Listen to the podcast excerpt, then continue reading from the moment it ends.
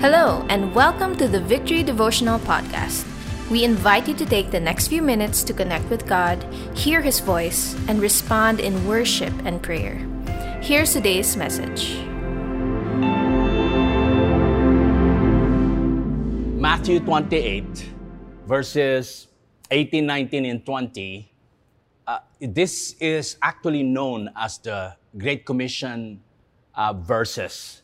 But the, the Bible has actually provided us four more uh, right after Matthew. We have one in Mark. And if we look at Mark uh, 16, 15, there's that Great Commission passage in, that, uh, in the book of Mark. Um, go into all the world and proclaim the gospel to all creation.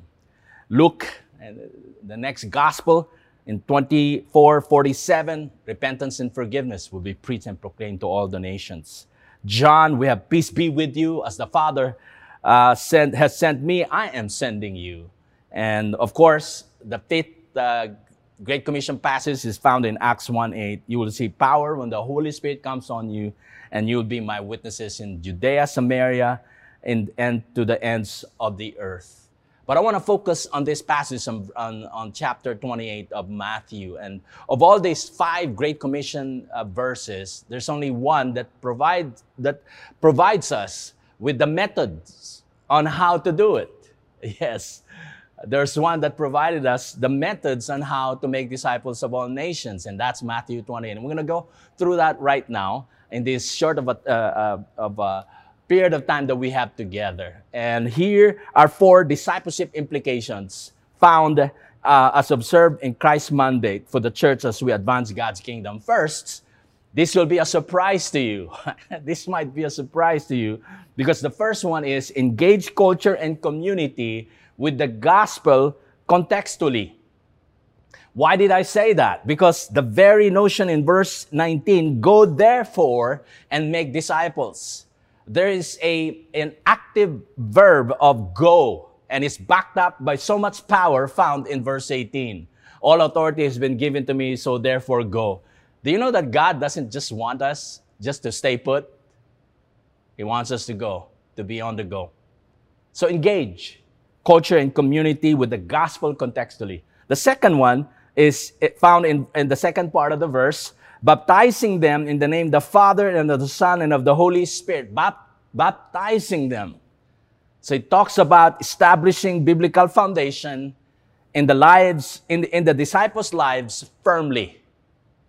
There's a need to establish them. The, the word baptism there, it speaks of the person not just being uh, translated from darkness to light, but there's a public declaration that this person is now being established and having foundations in his life firmly. All right? And the next one, and the third one is verse 20, teaching them to observe all that I have commanded you. Discipleship won't be discipleship without teaching.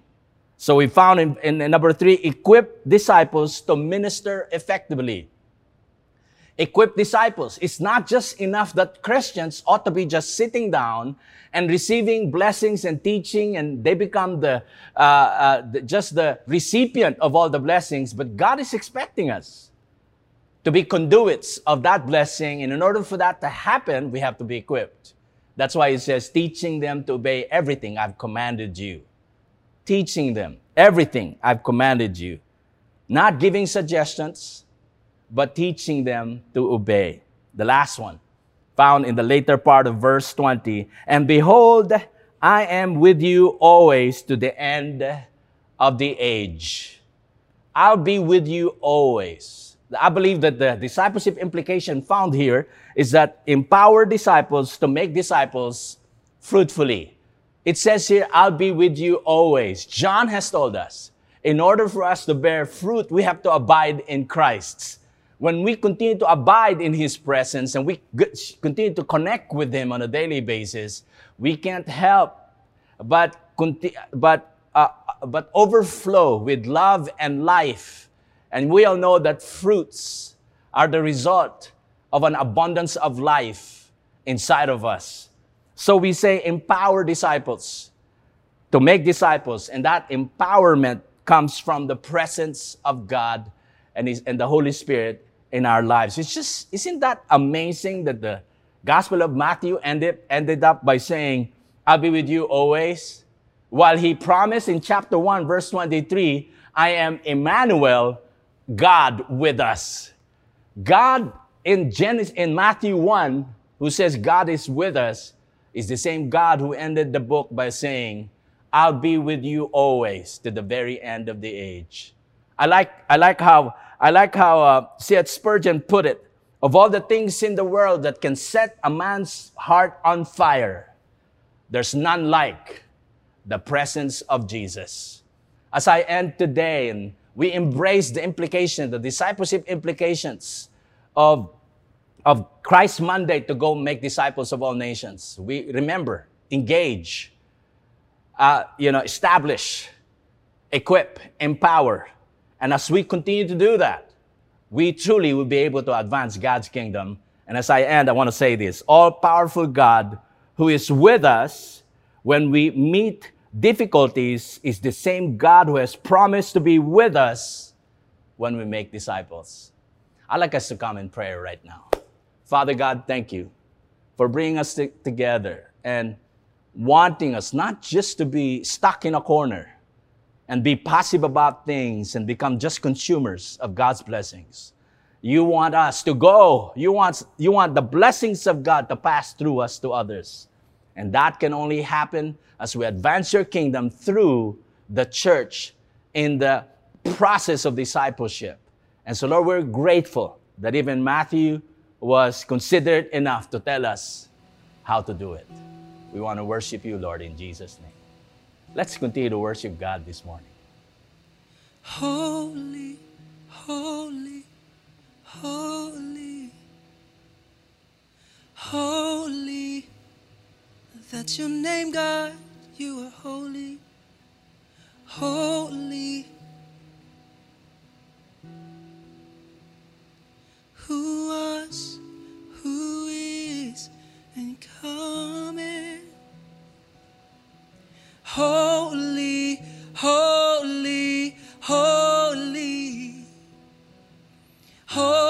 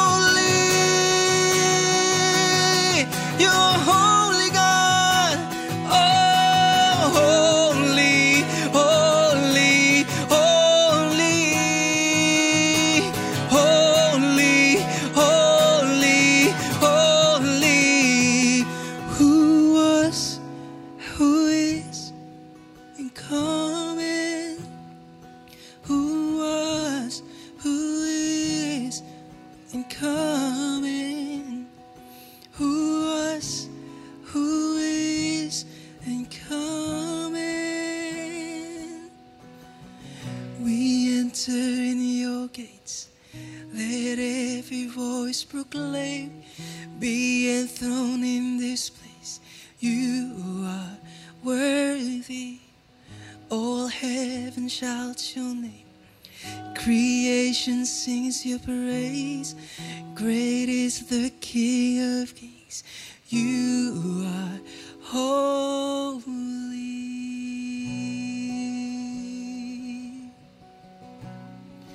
You are holy,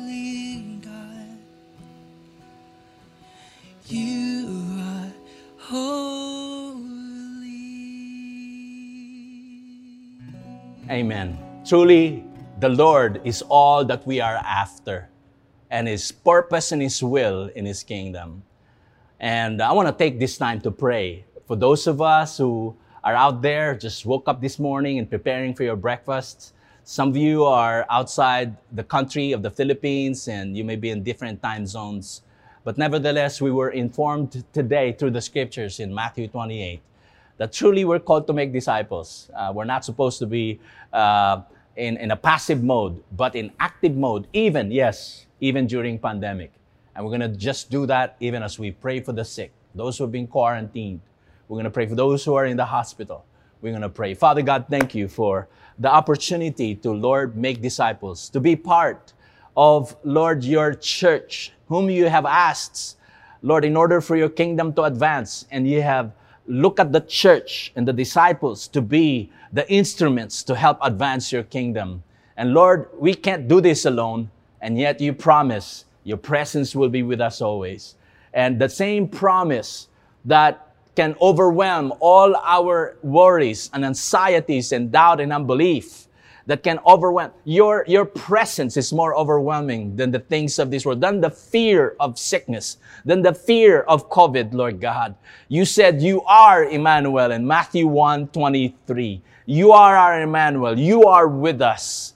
And Lord, we recognize that your presence is, uh, is, is, is, Lord God, more real than the things that we're experiencing today. And yet, even as we advance your kingdom, you promise that you continue to be with us so that we can, even at this time, continue to bear fruit, fruit that will last, fruit that will bring glory to you. So, Lord, we remember our friends, our loved ones who are isolated at this moment. We remember them in our prayers. We remember the church, Lord God. The church is alive and well even at this time. And we all know, Lord, that your kingdom is still advancing. We're grateful, Lord, for today. The Lord bless you and keep you. The Lord make his face shine upon you and be gracious to you. May the Lord turn his face toward you and give you peace. In Jesus' name, amen.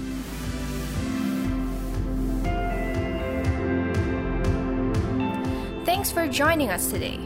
We hope this helps you build a habit of hearing from God daily. For more messages like these, follow us on Spotify or Apple Podcast. If you'd like to watch these messages every weekday morning, visit us on facebook.com slash victoryph.